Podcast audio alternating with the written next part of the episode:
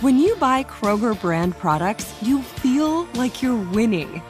That's because they offer proven quality at lower than low prices. In fact, we guarantee that you and your family will love how Kroger brand products taste, or you get your money back. So next time you're shopping for the family, look for delicious Kroger brand products because they'll make you all feel like you're winning. Shop now, in store, or online. Kroger, fresh for everyone. The Hartford understands protecting your business with the proper insurance can be a challenge. The Hartford team can provide coverage to suit your industry. The Hartford empowers mid to large size companies like yours to help manage risk, from liability and property insurance to workers' comp and more. Let The Hartford help protect what's unique about your business. Learn how at thehartford.com. Now, from our nation's capital, this is Bloomberg Sound On. Next year is going to be an ugly election year in which you can expect very little to get done. The debt ceiling has become a pernicious political tool which doesn't help either party. Bloomberg Sound On. Politics, policy, and perspective from DC's top names. We're confident at the end of the day that the Senate is going to put American families first. 330 million Americans are expecting and waiting for us to move the ball forward and get stuff done. And when that doesn't happen, it is frustration. Bloomberg Sound On with Joe Matthew on Bloomberg Radio. It's a meeting of the Joes. Not this Joe, those Joes. Biden and Manchin, as the president and, of course, the senator from West Virginia get down to it. Will Build Back Better get a vote before Christmas, as Senator Chuck Schumer is calling for? This could be the conversation that answers the question, and we will talk about it later this hour with Isaac Boltansky, Managing Director of Policy Research at the firm BTIG. But first, as President Biden prepares to visit Kentucky now after the devastating tornadoes claimed 64 lives in the state, we will discuss the recovery coming up with Republican Congressman James Comer, whose first congressional district was ravaged by the storm. Our panel today Bloomberg Politics contributor and Republican consultant Rick Davis. And Max Burns is with us, Democratic strategist and founder of Third Degree Strategies. It's the fastest hour in politics. President Biden, as I mentioned, is headed for Kentucky later this week. Wednesday is the plan to survey the damage from the tornadoes, see where help is needed, and of course, console those who lost loved ones. Here is President Biden today at the White House. When we talked about this two days ago, was that uh, I don't want to be in the way. There's a lot going on, and and the uh, when the president shows up, there's a long tail to follow, an awful lot of folks, and I just don't want to do anything other than be value added. But I want you to know uh, that uh, this administration has made it clear to every governor, whatever they need, when they need it, when they need it, make it known to me and we'll get it to them as rapidly, as rapidly as we can. You have it from the White House, says Governor Andy Beshear, says it could be weeks before we know the full extent of damage. Earlier today, he said over 100 people remain unaccounted for. These tornadoes hit hard in Kentucky's first congressional district, home to Mayfield, Kentucky, which, as you've likely seen in the news coverage, bore the heaviest brunt of the storm. The images are unreal. Congressman James Comer, Republican from Kentucky, represents that district, and he joins us now, in fact, from Paducah. And Congressman, I appreciate your time today. Welcome back to Bloomberg Radio. What do you and what does your district need most right now? Well, obviously, we need a lot of prayers, but uh, in the very short term, we've got to get power back. The uh, electrical grid has just been destroyed. Uh, even areas far from the tornado path uh, don't have electricity in West Kentucky, and it's gotten down into the low 20s uh, the last two nights. So uh, we're, you know, typical Christmas weather uh, with no electricity. We have no water in most of these communities in Western Kentucky. Uh, the sewer system's been taken out in a couple of couple of the cities. It's just uh, just sheer devastation uh, to the infrastructure. The cell, three cell towers were destroyed. And remember, before the tornado, the cell service was not very good in this part of rural America. Mm-hmm. Uh, after the the storm, there's absolutely no cell service. So uh, communication, basic infrastructure, heat, water, these are our most pressing needs right now. I should start by asking about yourself. Is your family safe? Is your neighborhood still together? Yes, yes. We uh, I live east of where the tornadoes hit. Uh, we suffered just you know debris and things like that in, in my home county of Monroe. But uh, my district goes from one end of the state to the other, and obviously the western end of the state, cities like Mayfield, Dawson Springs, uh, Princeton, Kentucky, a little community called Cayce and Fulton County. They just Yeah. absolutely sheer devastation, destroyed, and it's going to take months and, and probably years to, to rebuild. But you know, again, we've got to get the electricity back on. We've been on the phone with TVA and the different utilities, and you know, just trying to help navigate the bureaucracy here. We sat down with a map uh, as we were preparing to talk with you, Congressman, a map of your district. And my goodness, the it's almost the entire thing was raked by this tornado. The length of uh, of this these tornadoes was remarkable, and of course, it reached into other states. We uh, apparently have 13 fatalities at least in neighboring states. Are all of the states affected coming together? Are you getting help from outside of Kentucky?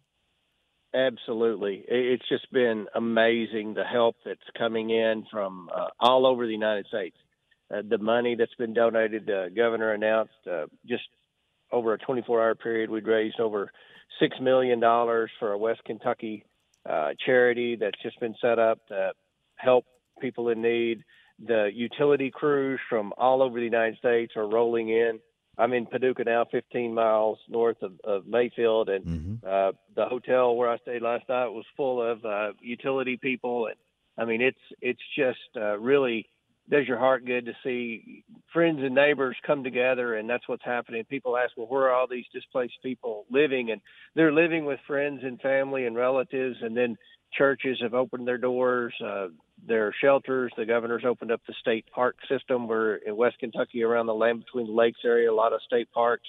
So uh, everyone, as of now, that that needs a temporary place to stay has one. But we've got to start focusing on uh, permanent.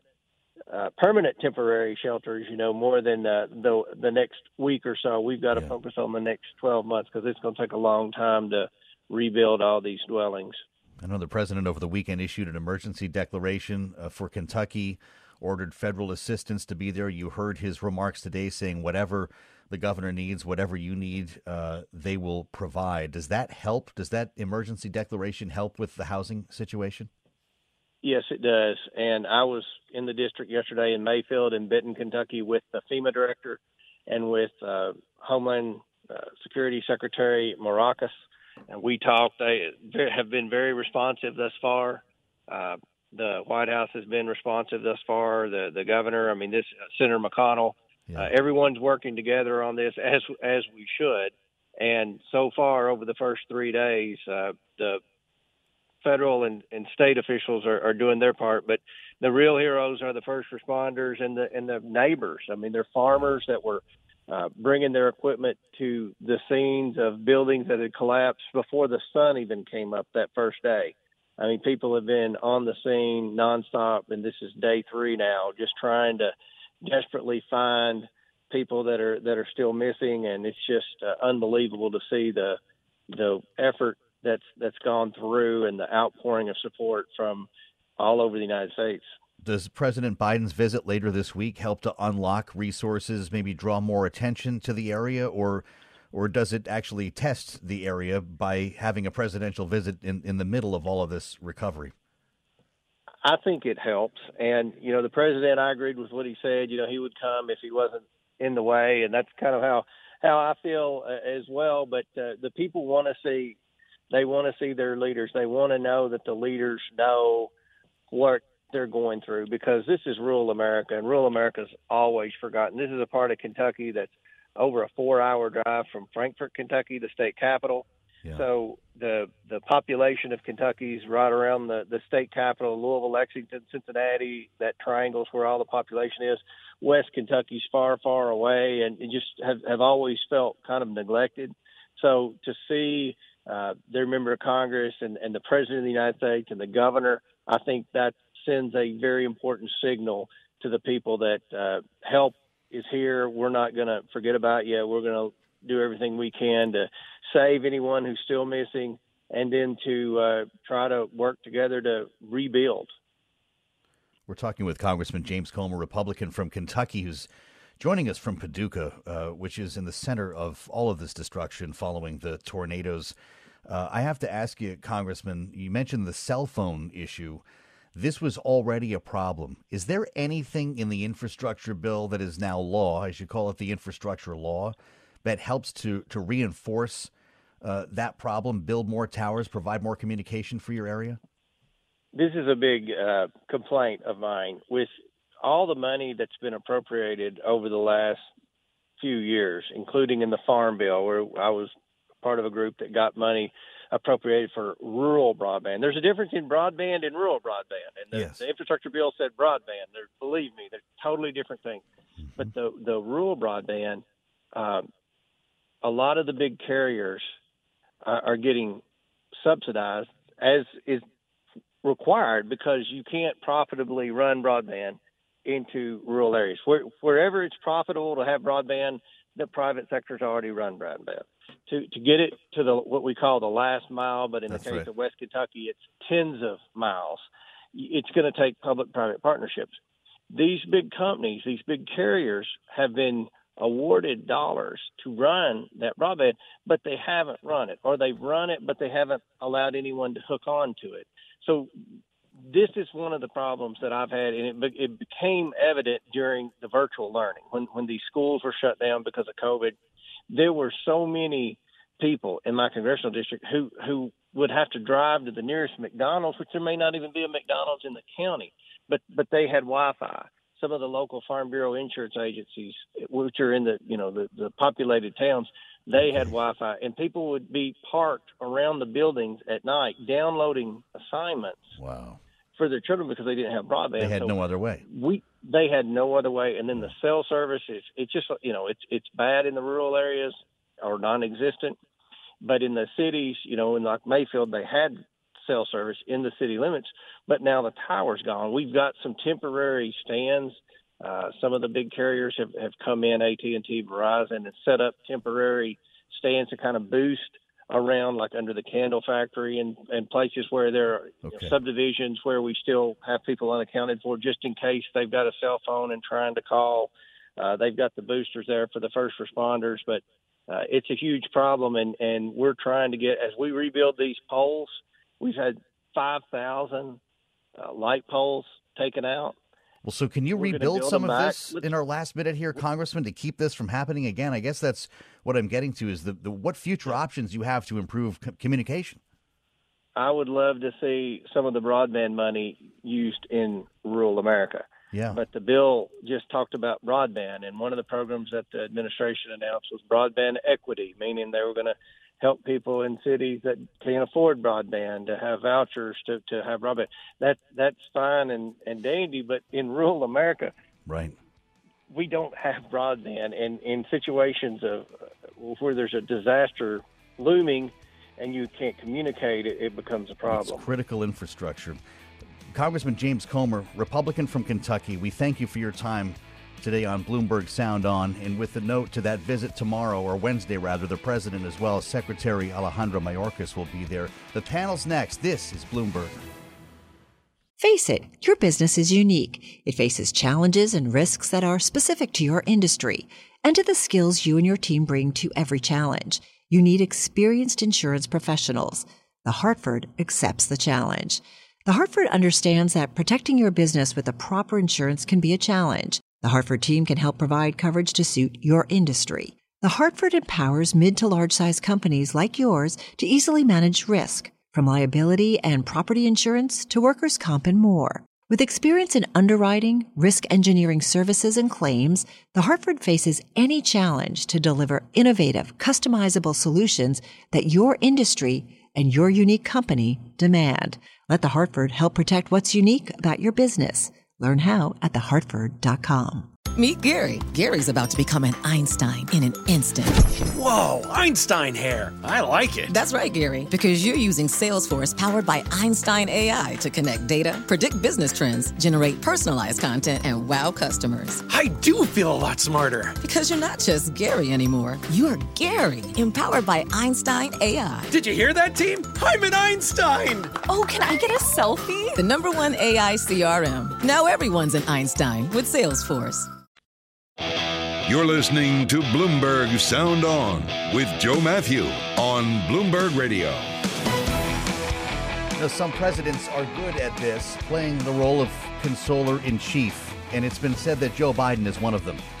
Let's pick up where we left off with Congressman Comer as we assemble the panel for this Monday. Welcome to Sound On with Bloomberg Politics contributor and Republican strategist Rick Davis, alongside Max Burns today, Democratic strategist founder of Third Degree Strategies, both back with us here for the hour.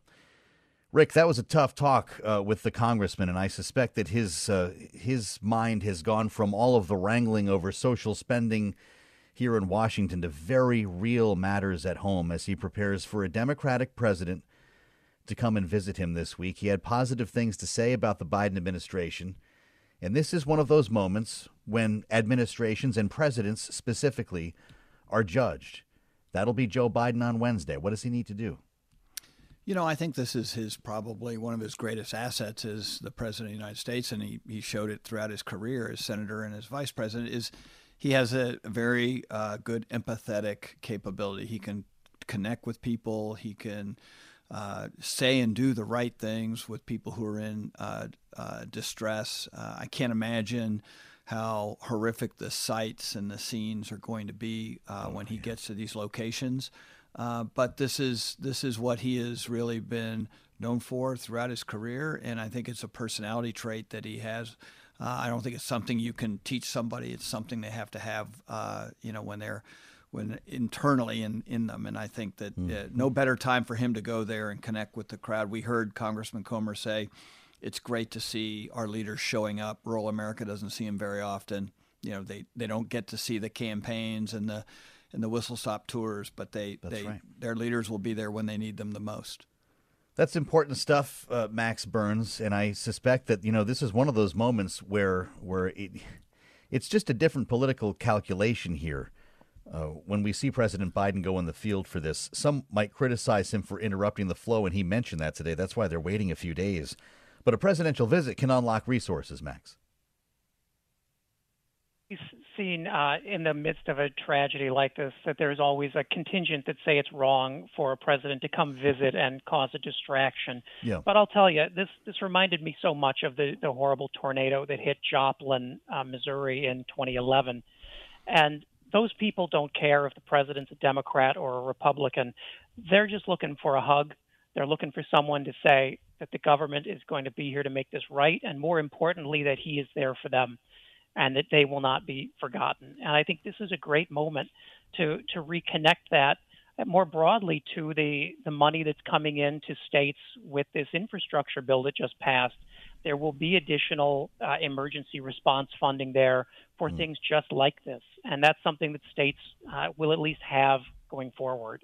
I think it's safe to talk about that, Rick Davis. There's been so much debate about managing the impact of climate, about managing the impact of extreme weather, but also shoring up things like we talked about with the congressman, broadband specifically to rural areas, and he's still he's still left wanting there. I'm not sure he's convinced that this plan will do it, Rick, but some of the other uh, things like cell phone communication and so forth, bringing resources to rural America. This is what the president's been talking about. That's right. And this is really going to test the system, right? What is it that they're not going to need? They need water restored. Uh, mm-hmm. They're going to need that infrastructure rebuilt. Uh, they, they're going to need those power lines put back up. Are we going to do the cheapest, lowest common denominator? Or are we going to put up smart grids for these people who have suffered so much? Uh, the basic infrastructure is uh, going to have to be built from ground up. Uh, housing, he talked about, the congressman talked about the need uh, for temporary permanent housing because the neighbors have done a good job of absorbing uh, the public need today. Yeah, but that's, that's gonna right. that pressure is gonna come on. So uh, yeah, this may actually be one of the very rare natural disasters in the Americas that um, we haven't had to get a supplemental for because we do have money for these kinds of things in the bill that just passed wow. Congress. That's your boy. You just that that's saying a lot, Rick. I I'd like to hear from you both on this. Then, if it's if it's somewhere you can go as a Democratic president to make the point that Rick just made. Can you have that conversation in Kentucky this week, Rick? When you're when you're advising someone, would that be a wise move? You know, it's all a matter of what the commitment's going to be like, right? If the commitment now isn't going to be uh, we're going to get this paid for by Congress, you know, before the end of the year, or yeah. I'm going to make sure that you have the things that you need to recover your communities. I mean, it's just a it's a confidence level. Uh, mm-hmm. You know, mm-hmm. so much of the time we only show off the power of our great nation, you know, when troubles are abroad. Here's a chance we can show how the powerful nations of the world and ours, you know, second to none, can actually take care of its own. And I think this is something the Biden administration seems very attuned to. It's why they stacked the infrastructure bill with emergency mm-hmm. aid. And uh, and and what I, I have no doubt with this team, uh, they're going to they're going to make this a model. So, how does Joe Biden frame that, Max Burns? And is it accurate to say that what's already been passed and what's being debated would help Kentucky now? Absolutely, and not just Kentucky, but every state. Uh, because I think most Americans can see that we've been enduring sort of increasingly extreme weather, fires, floods, storms like this. And the infrastructure bill has billions of dollars in it for exactly that kind of preparedness. But there's mm-hmm. also a point that needs to be made that the government, you know, the Army, the Navy, FEMA are all treating this climate change worsened storm situation as the fact of life for the future and they're planning accordingly. And if we don't get a handle on that and start planning ahead on this, these disasters will only get more costly, both in, in financial means and in lives lost. And that's an argument I think a lot of Americans will, will resonate with them. It's big stuff. Max Burns and Rick Davis are with us for the hour. They'll come back as we turn to the meeting of the Joes ahead here on Sound On. And what is in store for the president's social spending plan? Isaac Boltansky will be with us from the firm BTIG. I'm Joe Matthew, and this is Bloomberg. Just got an update on the meeting.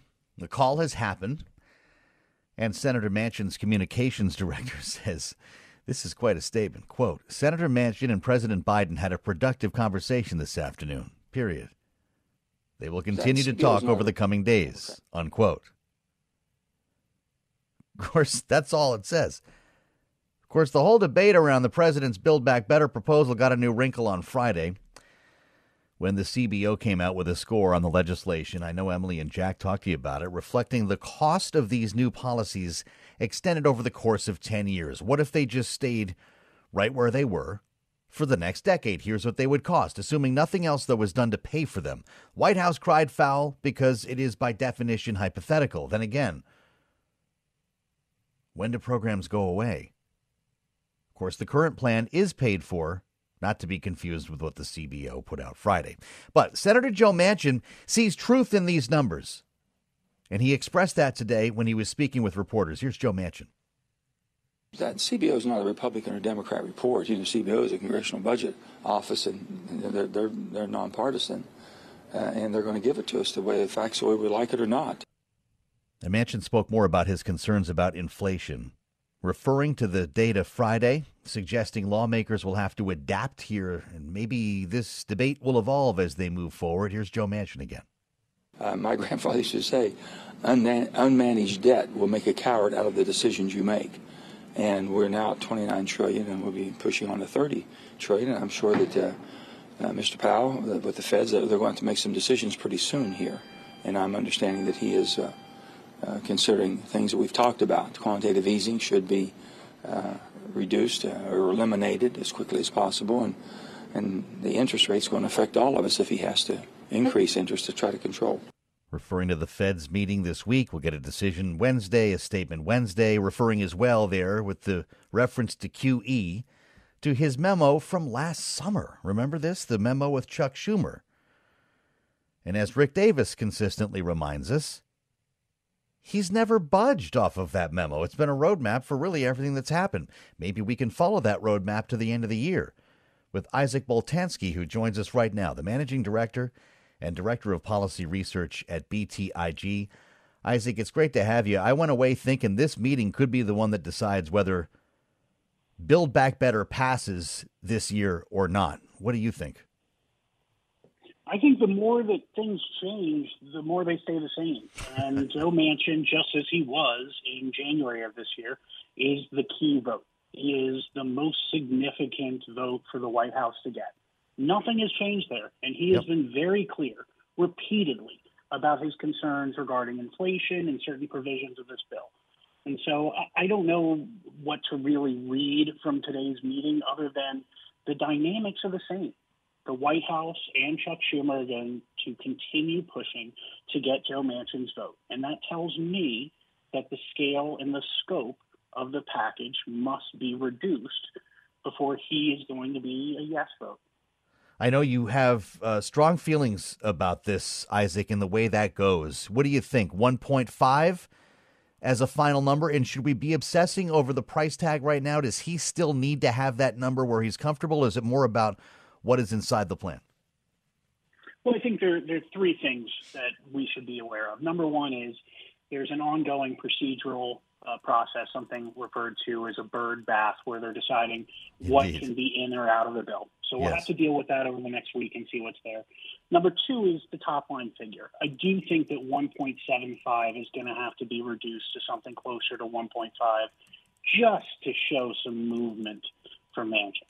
Um, number three is what's actually in there. And I think that what we're going to see over the next few days is the bid mass between Manchin and the rest of the Democratic Party start to narrow as some of these programs see their sunsets altered and their uh, overall scope narrowed through things like means testing, asset cutoffs, and, and the like. Right. Did that uh, Friday CBO score that that covered 10 years give him cover to make those changes on the phone with the president?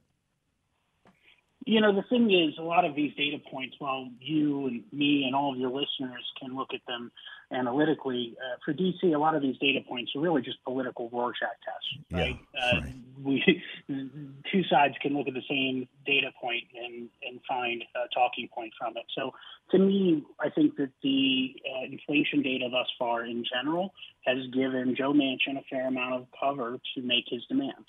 And I think that um, the CBO score that you're referring to, which discussed the idea of what the cost and price tag would be if the covered programs were not sunset, is something that Republicans are going to seize on. But to me, yeah. Joe, the story here is the White House sees an opportunity where they have a trifecta the right. House, the Senate, and so get it done while I you think can. They're going to get it done. Isaac Boltansky, many thanks with us from BTIG Live. We thank you for your time today and your insights on Bloomberg Sound On. Come back and see us again soon. No matter what you make of all this, it all comes down to the mansion on the hill. Joe, Joe's not a bad guy. I mean, he's a friend. And he's always, the end of the day, come around and voted.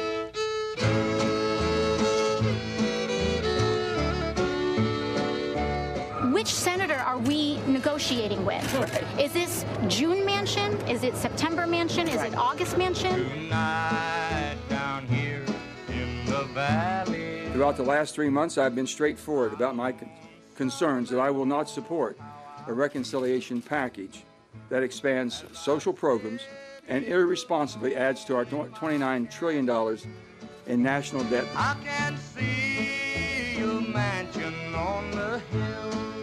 As one of our colleagues said recently, we have to, quote, stabilize what we have before we start going down this expensive road, or else it would be, quote, fiscal insanity.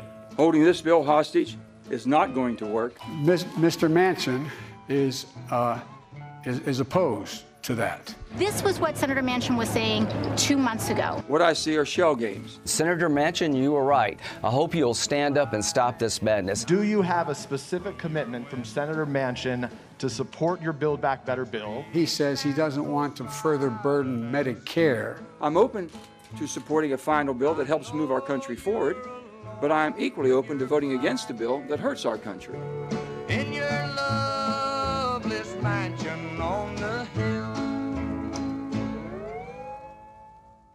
Face it, your business is unique. It faces challenges and risks that are specific to your industry and to the skills you and your team bring to every challenge. You need experienced insurance professionals. The Hartford accepts the challenge.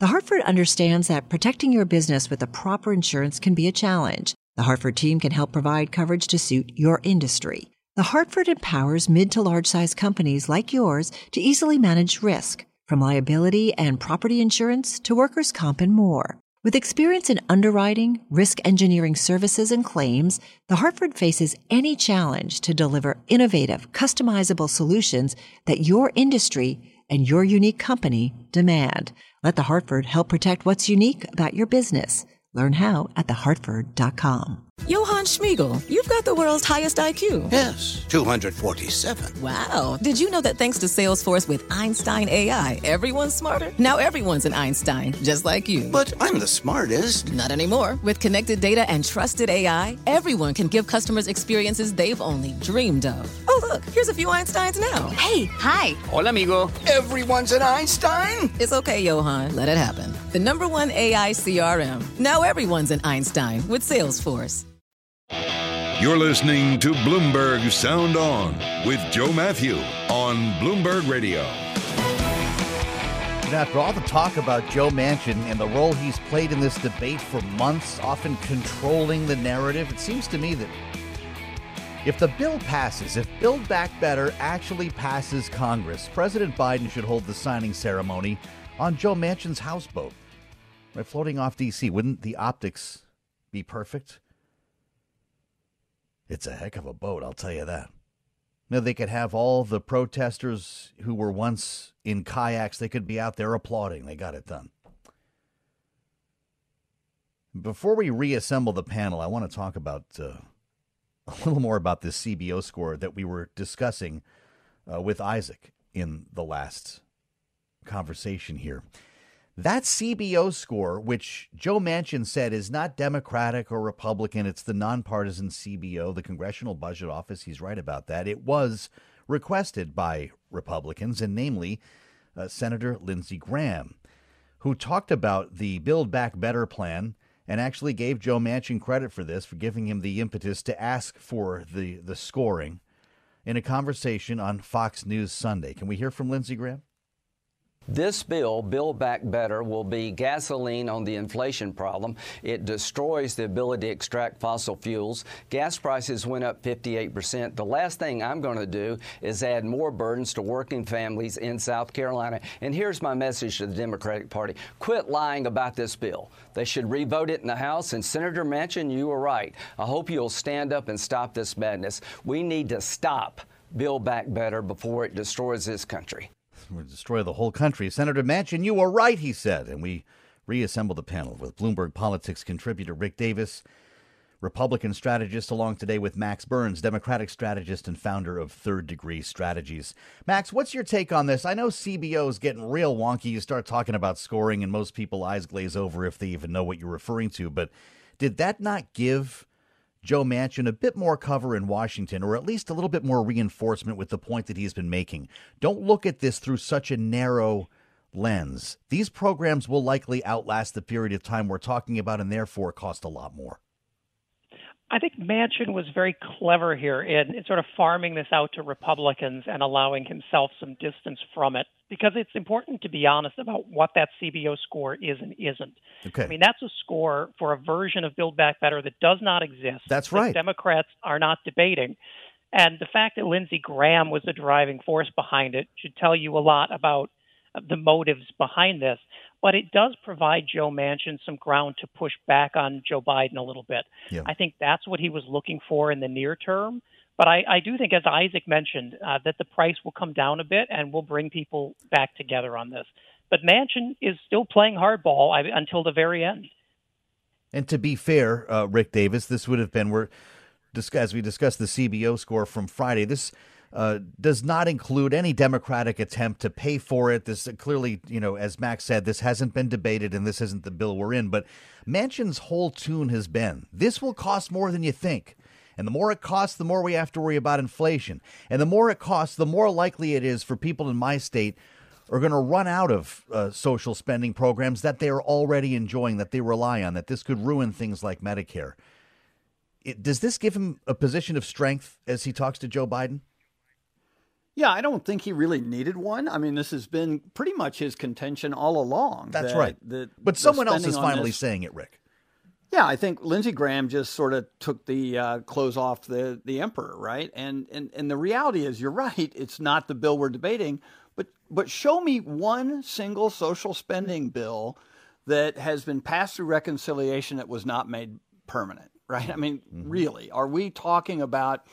Putting child tax credit into reconciliation and then actually a year from now pulling it out and saying, okay, we're not going to write those checks anymore. Yeah. Uh, so, I mean, I think everybody's got to sort of get real with the fact that that's the flaw in using reconciliation to do all this stuff. Huh. And now we're going to see this hodgepodge of expiring uh, projects and programs that aren't going to be fully funded for one, two, three, four years, mm-hmm. uh, and and and I think that's going to give fodder to the to the Joe Manchins of the world to scratch your head and say, what are we really getting ourselves into? Because two years from now, you're going to be the Democratic Party that's going to have to say, oh yeah, we never said this was going to be permanent. Now, how many people are going to say that? so I yeah. think this is this is a problem in the future, but it's going to create ramifications in the present. Max, it gets back to the concept, as we've already stated here, that you know once you start new programs, it's not very often they go away. No, that's true. And the argument that a lot of the left has made for Joe Manchin is how can you uh, ignore these things that your supporters, your your constituents need? And this is a guy who over a quarter of West Virginians have no natural teeth left due to their lack of access to dental service. Joe Manchin is still standing firm on refusing to extend dental coverage. That's not a guy who's going to be convinced by your quality of life argument.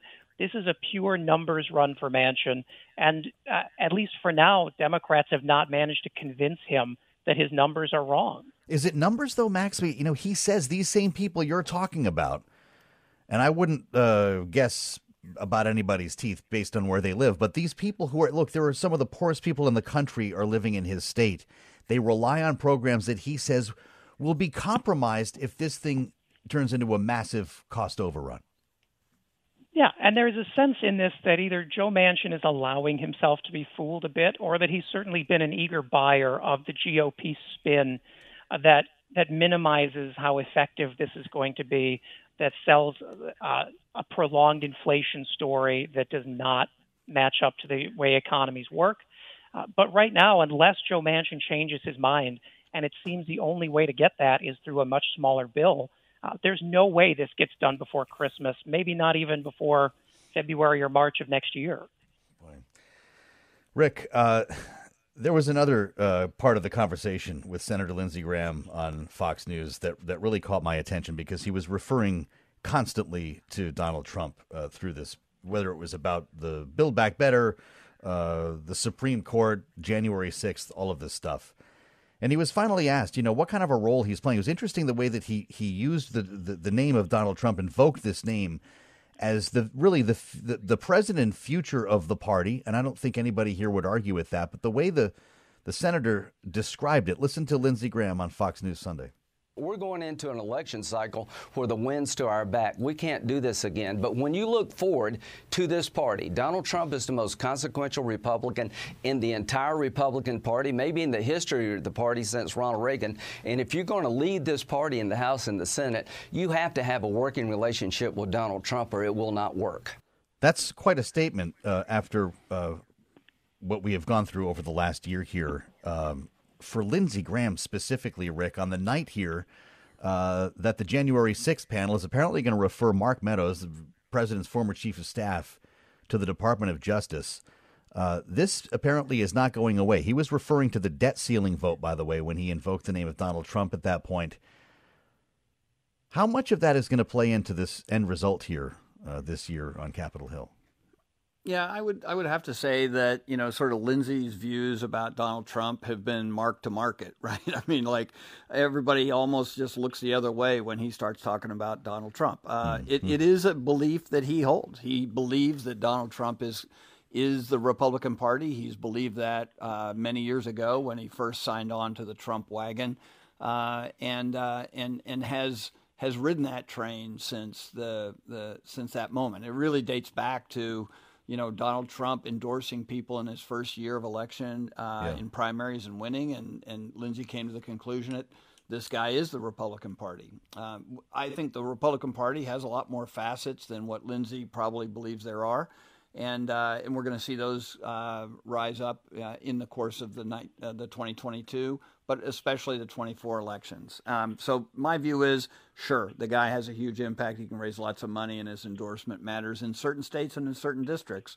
But the idea that this is the future of the Republican Party, I think, is a debatable notion because one thing he didn't accomplish uh, that uh, George W. Bush did and Ronald Reagan did is a second term. And frankly, that is a lot more important as we debate these topics today yeah. uh, than all the political money that you can raise. Max, depending on what happens tonight here, we, we believe that the committee investigating uh, the January 6th attack will refer Mark Meadows for you know criminal contempt uh, to the Department of Justice. Does that strengthen Donald Trump's hand, at least among his base in Washington on Capitol Hill? I think anything that allows Donald Trump a chance to insert himself back into the dialogue is a win for him, regardless of how it plays for the GOP or the country. I mean, you see a, a large number here of senior Republican officials who are being asked to provide information or face jail, and they're eagerly picking jail. That certainly doesn't scream uh, a great public perception for the GOP. But, you know, in the Trump calculus, as long as he is in the headline and in the conversation, he's winning. And that's going to be true in 2022 and 2024. Well, if we had followed that train of thought, I guess we could have had some trouble uh, managing the debt ceiling the way this had all played out with Mitch McConnell. What does it mean for the, or lastly here, Rick, the minority leader, Mitch McConnell, watching this happen uh, from the other side of the Capitol? You know, Mitch uh, McConnell has taken a position of uh, not commenting uh, almost uh, throughout the course of the the Trump presidency. How long can he keep and, getting away with it? certainly that? since then? You know, I think he can get away with it as long as he wants to. It it it clearly has been a strategy that's worked for him. Uh, Absolutely, uh, he's the reason these deals are getting done, and he doesn't uh, doesn't probably care which way the wind blows with Donald Trump. Rick Davis, Max Burns, our panel for this Monday. Sound on when we talk again this time tomorrow. Lawmakers will be back.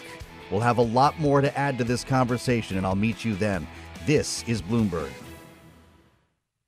Top Thrill 2 is like no other course. Two 420 foot vertical speedways, three launches. All right, let's talk strategy. Copy that, driver. Go for maximum acceleration off the start. Roger that. You've got a short straightaway to push from 0 to 74 on the first vertical speedway. And what about the rollback? Rollback will set you up for an explosive reverse climb 420 feet in the sky so you reach 0 Gs in total weightlessness. 420 feet of straight up speed. Let's get it. Top Thrill 2, the world's tallest and fastest triple launch strata coaster. Get your tickets at cedarpoint.com. The Hartford understands protecting your business with the proper insurance can be a challenge.